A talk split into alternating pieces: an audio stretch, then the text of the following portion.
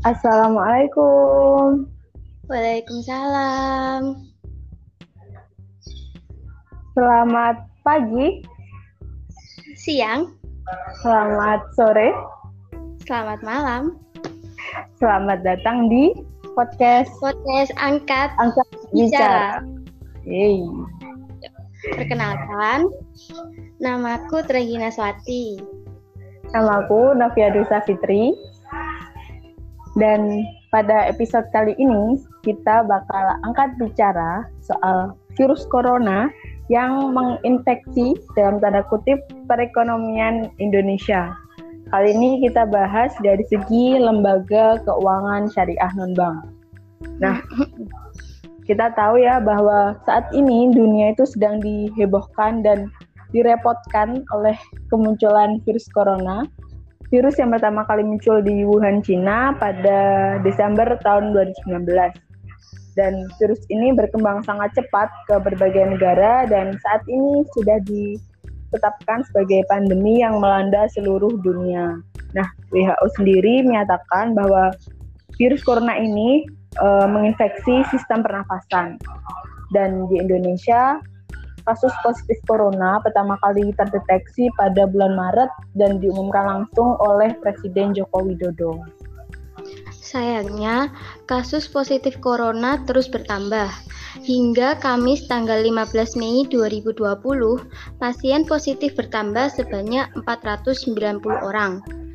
Sehingga total kasus positif corona di Indonesia menjadi 16.496 orang.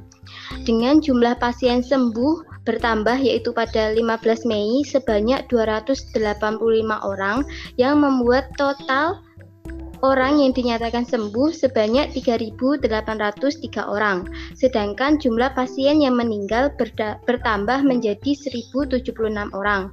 Lah, untuk menyikapi kasus kasus pandemi ini, maka berbagai kebijakan mulai dimunculkan dari penerapan work from home, social distancing, physical distancing, hingga diperlakukan pembatasan sosial berskala besar atau PS eh, PSBB di berbagai kota di Indonesia. Nah, dari kebijakan ini sendiri muncul eh, dampak bagi perekonomian di Indonesia. Dampak dari penyebaran virus corona terjadi di berbagai bidang nih, dari mulai sektor real, bursa saham, dan yang paling dirasakan berat adalah perekonomian secara global di Indonesia, di mana mengalami perlambatan pertumbuhan. Nah, dampak penyebaran COVID ini juga terhadap aktivitas ekonomi dan bis- bisnis syariah di Indonesia, baik yang bersumber dari negara lain maupun dari wabah COVID di Indonesia sendiri. Dampak ini dapat terjadi melalui beber- beberapa saluran. Yang pertama, turunnya permintaan terhadap produk-produk bisnis syariah. Yang paling terdampak itu produk wisata halal, di mana penjualan paket-paket perjalanan wisata termasuk wisata syariah turun hingga 10 sampai 50%. Biro-biro perjalanan umroh juga harus menanggung kerugian cukup besar akibat pelarangan perjalanan umroh ke Mekah, Saudi Arabia. Sementara penurunan aktivitas konsumsi masyarakat juga terjadi pada semua produk non bahan pokok, termasuk produk-produk makanan, minuman halal, kosmetik halal, dan fashion muslim. Nah, dibandingkan dari turunnya permintaan produk-produk bis- bisnis syariah ini, kenaikan produksi ini justru terjadi ya, Treng. Dan eh, baik disebabkan oleh gangguan rantai pasokan maupun disebabkan oleh perubahan ketenaga kerjaan. Nah, gangguan rantai pasokan terjadi karena ketergantungan Indonesia yang masih cukup tinggi pada bahan-bahan baku dan barang-barang modal dari luar negeri, termasuk bahan-bahan baku dan barang-barang modal yang digunakan untuk memproduksi produk-produk halal itu sendiri. Selanjutnya terdapat terhambatnya realisasi penanaman modal di Indonesia. Ketidakpastian yang tinggi di tengah merebaknya COVID-19 memu- mem- membuat para investor untuk menunda atau bahkan membatalkan sebagian rencana penanaman modal mereka pada tahun 2020. Tidak terkecuali investor yang berencana menanamkan modalnya pada bisnis-bisnis syariah. Contohnya itu pada tahun lalu, Santer terdengar rencana investasi untuk pengembangan kawasan industri halal di berbagai daerah. Nah, dengan merebaknya COVID-19 di Indonesia ini, rencana tentu rencana ini tentunya harus di dimundurkan untuk beberapa bulan ke depan. Nah, yang keempat ada peningkatan risiko lembaga-lembaga keuangan syariah. Nah, peningkatan risiko ini tidak hanya terjadi pada bank umum syariah, tetapi juga pada lembaga-lembaga keuangan syariah lain seperti bank pembiayaan bank pembiayaan syariah, perusahaan pembiayaan syariah, dan lembaga keuangan mikro syariah dan di antara dan di antaranya adalah bentuk resiko operasional, resiko pembiayaan, resiko pasar hingga resiko likuiditas. Di luar itu, lembaga keuangan syariah juga akan mengalami perlambatan laju pertumbuhan aset minimal hingga berakhirnya masa-masa kritis wabah COVID-19 ini. Uh, dampaknya banyak banget ya. Ya, bener banget, Rem. Dan Nggak cuma itu, tapi dampaknya juga terjadi di lembaga keuangan syariah non-bank. Yap, seperti seperti apa, no? Jadi uh, seperti di BMT, seperti di asuransi syariah, dan juga di pasar modal syariah. Itu.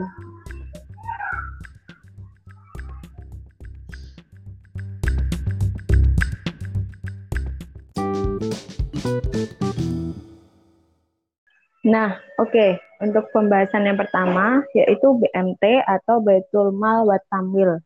Di mana tantangan BMT selama masa pandemi ini, yang pertama, banyak anggota BMT yang memiliki arus kas baik, tetapi meminta untuk menunda pembayaran angsuran. Lalu yang kedua, adanya pelarangan dari kepala desa di berbagai daerah yang melarang BMT untuk menagih utangnya kepada warganya. Lalu yang ketiga, BMT mengumpulkan anggota ini cukup kesulitan, khususnya untuk BMT yang menerapkan pembiayaan kelompok. Lalu yang keempat, adanya peningkatan penarikan tabungan oleh anggota karena kebutuhan selama pandemi dan untuk menjaga imunitas tubuh. Lalu untuk e, menjawab tantangan tersebut ada beberapa solusi. Yang pertama, solusi jangka pendek diperlukan bantuan likuiditas untuk mengatasi cadangan likuiditas yang semakin menipis. Lalu yang kedua, perlunya jaring pengaman sosial atau bansos bagi anggota BMT yang kesulitan ekonomi karena pandemi. Lalu untuk solusi menengahnya, yang pertama adanya APEX sebagai lender of the last resort untuk mengantisipasi permasalahan likuiditas. Lalu yang kedua, didirikan lembaga penjamin simpanan bagi keuangan mikro untuk menjaga tabungan anggota saat krisis dan kenaikan reputasi BMT dan menaikkan reputasi BMT maksudnya. Lalu yang ketiga, pengawasan dan pelaporan efektif bagi BMT sebagai upaya menjaga kehati-hatian dan risk tolerance. Lalu yang keempat, perubahan model bisnis yang mengarah pada pembentukan ekosistem digital. Nah, selain tantangan dan solusi tadi, terdapat peran BMT di masa pandemi ini. Nah, kalau kita bicara ini, kita harus kembali lagi ke wujud asli dari BMT, yaitu Baitul Mal Watamil, di mana Baitul Mal ya, merupakan institusi ber, yang bergerak di bidang investasi produktif. Sedangkan Baitul Tamil yaitu in, institusi yang berfungsi sebagai penyalur pen, per, pendayagunaan harta ibadah, harta ibadah atau ziswaf. Nah, BMT ini sebagai Baitul Mal dapat memberikan stimulus keuangan seperti penyaluran pinjaman, pinjaman kebajikan atau Kordul Hasan, kelonggaran dalam akad kerjasama yaitu mudarobah yang bisa membantu masyarakat menjalankan kembali usaha mikronya. Perlahan tapi pasti, roda perekonomian masyarakat kelas bawah tidak akan berhenti jika langkah solutif ini dijalankan. Nah, selain itu, lembaga wakaf juga dapat memberikan peran pembangunan dengan menyediakan program padat karya untuk menyerap tenaga kerja, lahan pengembangan bisnis UMKM, dan juga proyek-proyek komersial lainnya. Sedangkan tadi kan itu Baitul Mal. Nah, ini ada Baitul Tamilnya. Perannya itu sebagai pengelola jiswaf dapat dilakukan dengan pemberdayaan dana zakat, infak, dan sodakoh dengan memaksimalkan untuk membantu masyarakat yang kesusahan. Nah, dana ZIS, dana ZIS ini diberdayakan untuk penyediaan kebutuhan dasar masyarakat seperti penyediaan makanan pokok, alat pelindung kesehatan, dan kebersihan. Sesuai dengan peruntukannya tentunya dana ZIS mengedepankan urgensi kebutuhan dasar konsumsi para mustahik atau dalam kondisi ini adalah masyarakat yang dari sisi ekonominya terganggu.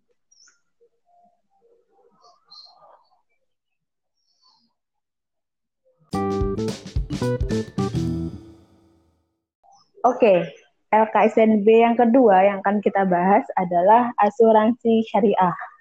Nah, menurut Direktur Asosiasi Asuransi Umum Indonesia, beliau menilai bahwa pandemi corona ini tidak akan mengganggu operasional asuransi secara langsung, akan tetapi akan berdampak pada beberapa hal, di antaranya yang pertama, pada premi yang menurun yang dapat menyebabkan terjadinya piutang premi asuransi, seperti premi pada produk asuransi perjalanan, asuransi pengiriman barang, asuransi rekayasa, dan asuransi rangka kapal walaupun tidak signifikan.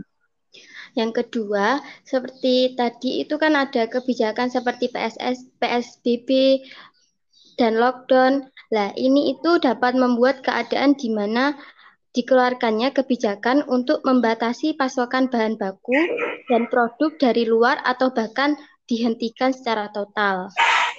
Nah, ini nantinya akan berujung pada finansial krisis akibat supply chain disruption jika tidak diatasi dengan cepat. Nah, hal ini membuat underwriters asuransi perdagangan membata membatasi cover asuransinya atau tidak menjual produk asuransi tersebut sementara waktu. Nah, by the way, bagi yang belum tahu, underwriting itu sebuah sebuah proses mengidentifikasi dan menyeleksi resiko yang dimiliki oleh calon nasabah asuransi. Selanjutnya, yang ketiga adalah dalam asuransi jiwa, secara umum tidak memprotek deteksi risiko penyakit akibat COVID setelah statusnya dinyatakan sebagai pandemi oleh pemerintah. Meskipun begitu, sejumlah polis tetap menawarkan proteksi dari risiko COVID-19 ini. Hal ini semakin berdampak terutama pada risiko di perbankan dan multi finance. Jika di dalam polis asuransi jiwa pembiayaan mengecualikan risiko meninggal dunia akibat wabah ini dan dinyatakan status pandemi oleh pemerintah, hal ini menyebabkan maskapai asuransi tidak akan memberikan ganti rugi karena risiko tersebut dikecualikan pada polis asuransi jiwa. Alhasil, net performing loan atau NPL-nya perbankan dan multifinance ini semakin tinggi karena timbulnya outstanding pembiayaan.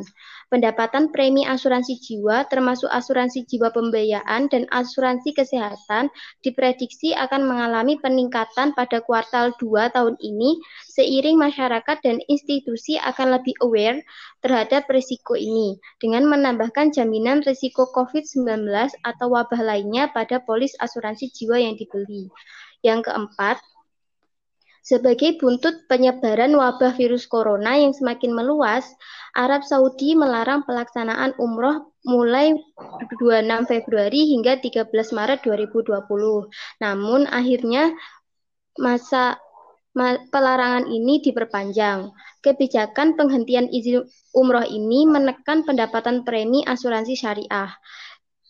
Direktur Eksekutif Asosiasi Syariah Indonesia, yaitu Erwin Nokman, memperkirakan di stopnya izin umroh bisa memukul industri syariah karena tiap tahunnya Indonesia memberangkatkan satu juta untuk melakukan ibadah itu. Kata Erwin Nokman, ada potensi kehilangan pendapatan senilai lebih kurang 50 miliar rupiah. Angka potensi Wah. kehilangan pendapatan itu didapatkan dengan asumsi nilai asuransi perjalanan yang dibayarkan calon jemaah umroh senilai 50.000 per orang. Nilai itu adalah terencah setiap polis asuransi perjalanan umroh. Nilai kerugian polis ini dikalikan jumlah jemaah setiap tahunnya. Wah, pasti banyak banget tuh. Iya, tapi dari kebijakan ini sisi baiknya loh, Treng. Dan Apa? Uh, menurut pengamat asuransi, menurut pengamat asuransi nih, Bapak Kepler uh, Marupung, beliau menyebutkan bahwa saat yang sama membantu industri mengelola risiko terburuk. Kalau dilihat dari mitigasi risiko, kebijakan pemerintah Arab Saudi ini memiliki dampak baik terhadap expected of loss di masa yang akan datang dan setidaknya expected of claim menjadi kecil karena klaim asuransi atas risiko virus corona bisa dihindari. Oh, kayak gitu. gitu. Lalu jadi selain ada tantangannya masih ada sisi baiknya nih. Nah, terus gimana sih kayak uh, peran pemerintah itu untuk mengatasi hal ini? Jadi pemerintah itu sebenarnya telah menjamin pengobatan corona seluruhnya ditanggung hmm. oleh negara. Tapi sejumlah perusahaan asuransi swasta juga nggak mau kalah nih. Mereka berlomba-lomba untuk memberikan proteksi lebih untuk nasabahnya. Bahkan ada juga yang memberikan proteksi gratis untuk masyarakat yang bukan nasabahnya. Nah, Baik banget ya mereka. nah, aku di sini akan memberikan contoh beberapa perusahaan asuransi yang melakukan hal tersebut. Seperti PT Prudential Life Assurance memberikan uang santunan senilai 1 juta per hari untuk nasabahnya Wow. Yang dinyatakan positif corona dengan jangka waktu maksimal 30 hari. Nah, tapi nasabah yang berhak mendapatkan santunan ini dengan catatan dinyatakan positif dalam periode 28 Januari hingga 30 April 2020. Enggak, udah enggak berlaku nih sekarang ini. Udah, udah berlaku Terus, nih. Perusahaan lain itu PT Aksa Mandiri Financial Service atau biasa dikenal Aksa Mandiri yang dipercayai oleh PT Bank Mandiri TBK sebagai induk usaha perusahaan dan Kementerian BUMN untuk memberikan proteksi jiwa kepada sekitar 35.000 tenaga kesehatan yang telah menangani kasus penyebaran coronavirus disease atau COVID-19. Nilai pertanggungan yang diberikan total 1 triliun rupiah. Wah, ini banyak banget nih dan uh, selaras juga ya sama pengorbanan yang dilakukan oleh tenaga betul. medis di Karena Indonesia. Kan, uh, bertaruh nyawa. Iya, iya, benar-benar. Ada lagi, nasabah yang memegang polis dari PT Asuransi Jiwa Manulife Indonesia ini akan mendapatkan perlindungan kesehatan langsung tanpa masa tunggu jika dinyatakan positif COVID-19. Selain itu juga mendapatkan tambahan manfaat tutup usia hingga 200 juta rupiah. Saat menjalani masa perawatan, pemegang polis akan diberikan manfaat perawatan senilai 10 juta plus tunjangan 1 juta per hari selama 30 hari. Wah, 40 juta dong. Lumayan besar juga ya, tapi jumlah ini kayaknya nggak terlalu berarti kalau mereka udah dinyatakan COVID gitu ya, karena kan pasti mereka bakal merasa sedih. Terus ada lagi itu meskipun dapat uang banyak. Selain proteksi itu ada lagi ke keikutsertaan industri asuransi mengikuti kebijakan kebijakan yang dikeluarkan OJK. Kebijakannya itu pelaksanaan relaksasi dengan memberikan perpanjangan batas waktu kepada pemegang polis selama empat bulan. Hal tersebut diharapkan dapat mengurangi beban masyarakat di tengah himpitan virus corona.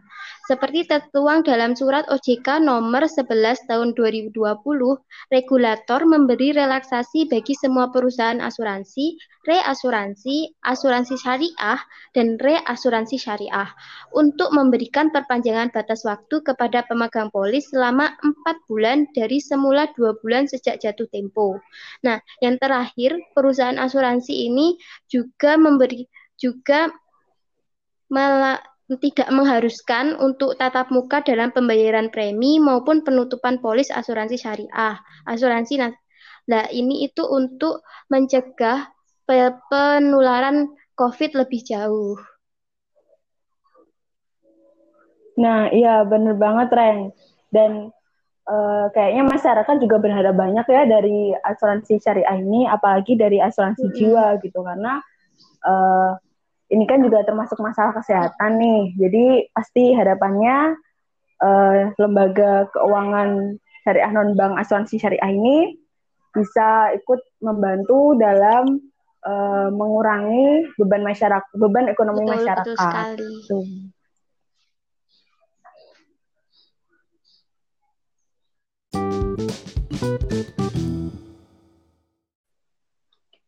Lembaga keuangan non-bank selanjutnya adalah pasar modal syariah. Tantangan yang ya tantangan pasar modal syariah di masa pandemi ini adalah otoritas atau OJK mengungkap bahwa indeks harga saham gabungan merosot tajam hingga menyentuh level terendah dalam sejarah akibat penyebaran virus corona, di mana pada bulan Maret tanggal 2024 ini IHSG ditutup turun 1,3 persen di level 3.937. Nah, benar banget, Ren. Dan menurut Ketua Dewan Komisioner OJK, Bapak Wimbo Santoso, beliau mengatakan bahwa indeks saham turun sebesar 23,6 persen sejak awal tahun. Nah, meskipun IHSG pernah menguat nih pada bulan lalu, bulan April lalu, uh, sebesar 4,07 persen, tapi uh, IHSG ini lebih banyak turunnya kayak gitu. Bahkan penurunan IHSG ini nggak cuma terjadi sekali atau dua kali. Penurunan IHSG ini berkali-kali terjadi dan berlanjut pada hari Rabu eh, tanggal 13 kemarin di mana IHSG dibuka di level 4.542,94 pada eh, pembukaan perdagangan dan pada pukul 9 lebih 7 waktu Indonesia Barat indeks ini terjun ke level 4.525,38 Padahal cuma beda beberapa waktu doang ya, tapi penurunannya udah cukup banyak kayak gitu. Oh. Nah, nah menghadapi tantangan ini uh, sebenarnya bisa dilihat dari sisi baiknya juga gitu. Dilihat uh, dari pasar modal syariah, indeks ISSI ini justru hijau uh, di mana uh, rata-rata uh, perdagangan di BEI itu didominasi oleh saham syariah. Bahkan rata-rata volume perdagangan harian saham syariah nih per 6 Mei 2020 ini tercatat sebesar 4,5 miliar lembar saham atau 64,6 persen dari total rata-rata volume perdagangan harian di BEI. Nah, uh, selain dari jumlah perdagangan yang banyak, jumlah saham syariah yang ada di Bursa Efek Indonesia ini juga meningkat. Bahkan dari 27 perusahaan yang melakukan penawaran umum, 21 di antaranya adalah perusahaan syariah. Nah, Wah. ini cukup baik. Hebat ya. Ya, dan ini sebenarnya tuh bisa jadi apa ya? Uh, peluang atau potensi sebenarnya dengan meningkatnya pasar modal syariah ini bisa mengatrol atau membantu naiknya IHSG kayak gitu. Hmm. Dan terus tantangan lainnya nih, tantangan lainnya apa nih, Frank? Kira-kira? Ini tuh ada yang namanya kepanikan investor pasar modal Indonesia. Wah. Dan ini tuh masih ada hubungannya sama penurunan IHSG yang tadi ya Nov ya, di iya, mana ya, penurunan IHSG secara ter terus-menerus telah menebar ketakutan bagi para investor. Nah, benar banget, Rain. Ditambah adanya ancaman krisis global sebagai dampak dari kebijakan isolasi yang memutus rantai ekonomi, ini juga menyebabkan kepanikan tersendiri uh, dari investor kepanikan investor ini terlihat dari keluarnya investor asing dari bursa saham di tanah air. Menurut Bapak Wimbo, beliau meneruskan, melanjutkan bahwa sejak awal uh, tahun ini, tahun 2020 ini, investor uh, asing yang mengambil dananya dari pasar modal di Indonesia itu sudah sebesar 11,3 triliun. Sedangkan uh. dana asing yang keluar dari pasar surat berharga negara ini malah justru lebih besar lagi nih. Ini sebesar 129,2 triliun. Ini jumlahnya cukup besar.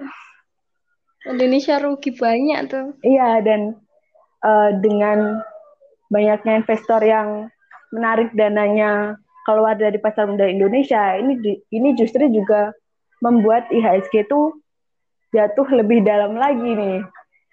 Udah jatuh, hmm. makin jatuh. Jatuh tertimpa tangga pula. Nah, itu definisi jatuh tertimpa tangga pula yang asli. Nah, untuk menghadapi tantangan tersebut nih, peran OJK dan lembaga SRO ini sangat diperlukan uh, dan yang pasti perlu adanya kebijakan untuk menahan jatuhnya IHSG maupun aliran dana modal yang keluar dari pasar modal. Ada beberapa kebijakan yang sudah disusun. Yang pertama itu dari uh, perubahan waktu perdagangan. Jadi OJK ini meminta BEI, KPEI, dan KSEI untuk memangkas waktu operasional perdagangan. Dari mulai tanggal 30 Maret kemarin, waktu perdagangan di bursa dibagi menjadi dua sesi. Yang pertama, sesi pertama itu dimulai jam 9 sampai 11.30, dan sesi kedua dimulai dari pukul 13.30 sampai 15.00. Biasanya kan ditutup pukul 4 nih, tapi ini pukul 3 udah ditutup. Sedangkan untuk hari kerjanya tetap sih dari uh, Senin sampai Jumat. Sampai Jumat. Terus kebijakan selanjutnya yaitu trading hard. OJK juga meminta Bursa Efek Indonesia untuk membekukan sementara perdagangan saham jika IHSG turun tajam dalam satu hari. Kebijakan ini mulai berlaku tanggal 11 Maret dan sejak diberlakukannya perdagangan di Bursa Efek Indonesia sudah mengalami per pembekuan perdagangan atau trading halt sebanyak enam kali. Wow. Wah, ternyata nggak cuma sekali ya, sudah sampai enam kali nih. Dan bursa melakukan trading halt ini selama 30 menit uh, bila IHSG mengalami penurunan lebih dari 5%. Dan jika uh, penurunannya terus berlanjut hingga lebih dari 15%, maka bursa akan uh, melakukan suspensi atau penghentian sementara yang berlaku sampai akhir sesi perdagangan. Gitu. Terus ada kebijakan yang ketiga, ini kebijakan yang bisa dilakukan oleh emiten atau uh, para perusahaan yang go public yaitu pembelian kembali atau buyback. Nah, hmm. di sini uh, buybacknya cukup spesial nih. Kenapa cukup Kenapa? spesial?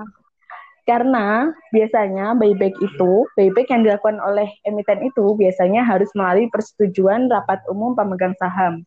Tapi hmm. di kebijakan, tapi di kebijakan kali ini buyback yang dilakukan itu boleh dilakukan tanpa persetujuan RUPS dan jumlah maksimum saham hasil buyback ini ditingkatkan dari yang sebelumnya ini cuma 10% dari uh, modal disetor, jumlahnya ini meningkat menjadi 20% dari modal disetor. Sehingga emiten dapat melakukan buyback dengan jumlah yang lebih besar. Nah, Bapak Wimbo sendiri mengungkapkan ada sebanyak 60 emiten yang berniat melakukan buyback saham dan mencapai 17,28 triliun. Nah, ketika melihat cukup banyaknya emiten yang melakukan buyback, in, buyback kebijakan buyback ini dirasa cukup membantu ya Nov dalam tentunya dalam menahan aliran dana keluar dan menyelamatkan harga saham perusahaan tersebut. Iya, iya, benar banget, Reng. Dan selain ada buyback, dari Bursa Efek juga melakukan kebijakan pembatasan auto rejection, perubahan pembatasan auto rejection, di mana uh, untuk merespon penurunan IHSG yang terus terjadi, berusaha menerapkan uh, pembatasan ini. Dan perubahan ini merupakan bentuk tindak lanjut BEI terhadap surat perintah dari Kepala Departemen Pengawasan Pasar Modal 2A OJK. Nah, auto rejection itu apa ya, No? Jadi gini, auto rejection itu adalah penolakan secara otomatis dari sistem perdagangan BEI terhadap penawaran jual atau permintaan beli efek yang melewati batas kenaikan atau penurunan harga yang ditetapkan oleh BEI. Jadi ketika hmm. kita ingin membeli saham dengan harga yang uh, di luar batas auto rejection, maka uh, transaksi kita itu otomatis akan ditolak kayak gitu. Oh, gitu. Terus kebijakan Terus, lainnya apa? Ada kebijakan mengenai pelarangan transaksi short selling bagi semua anggota bursa mulai dari tanggal 2 Maret 2020 kemarin sampai dengan batas yang uh, ditetapkan oleh OJK. Oh, short selling ya. Just for your information, Short selling itu suatu cara yang digunakan dalam penjualan saham di mana investor atau trader meminjam dana untuk menjual saham yang belum dimiliki dengan harga tinggi dengan harapan akan membeli kembali dan mengembalikan pinjaman saham ke pialangnya pada saham pada saat saham turun. Nah, short selling ini kayaknya itu dilarang ya di Islam ya? Iya, benar banget, Reng kebijakan ini cuma dilakukan untuk pasar modal konvensional karena untuk pasar modal syariah transaksi short selling ini memang sudah dilarang kayak gitu. Wah, kalau dilihat dari syariah mah ya baik ya kebijakan ini. Iya baik banget Ren. Jadi nggak ada tuh uh, investor yang minjem dananya uh, untuk menjual saham yang belum dia miliki sama pialangnya kayak gitu. Hmm, gitu.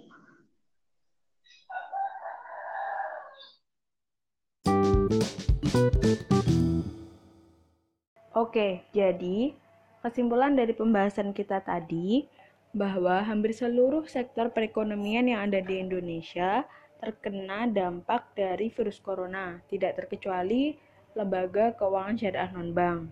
Dan lembaga keuangan syariah non-bank harus menghadapi tantangan yang ada, tetapi mereka tetap berupaya untuk mengatasi masalah-masalah yang ada dengan berbagai kebijakan baik dari kebijakan pemerintah maupun dari kebijakan lembaga itu sendiri dengan sedikit mengubah operasional lembaga tersebut yang diharapkan dapat mendorong perekonomian Indonesia ke arah yang lebih baik.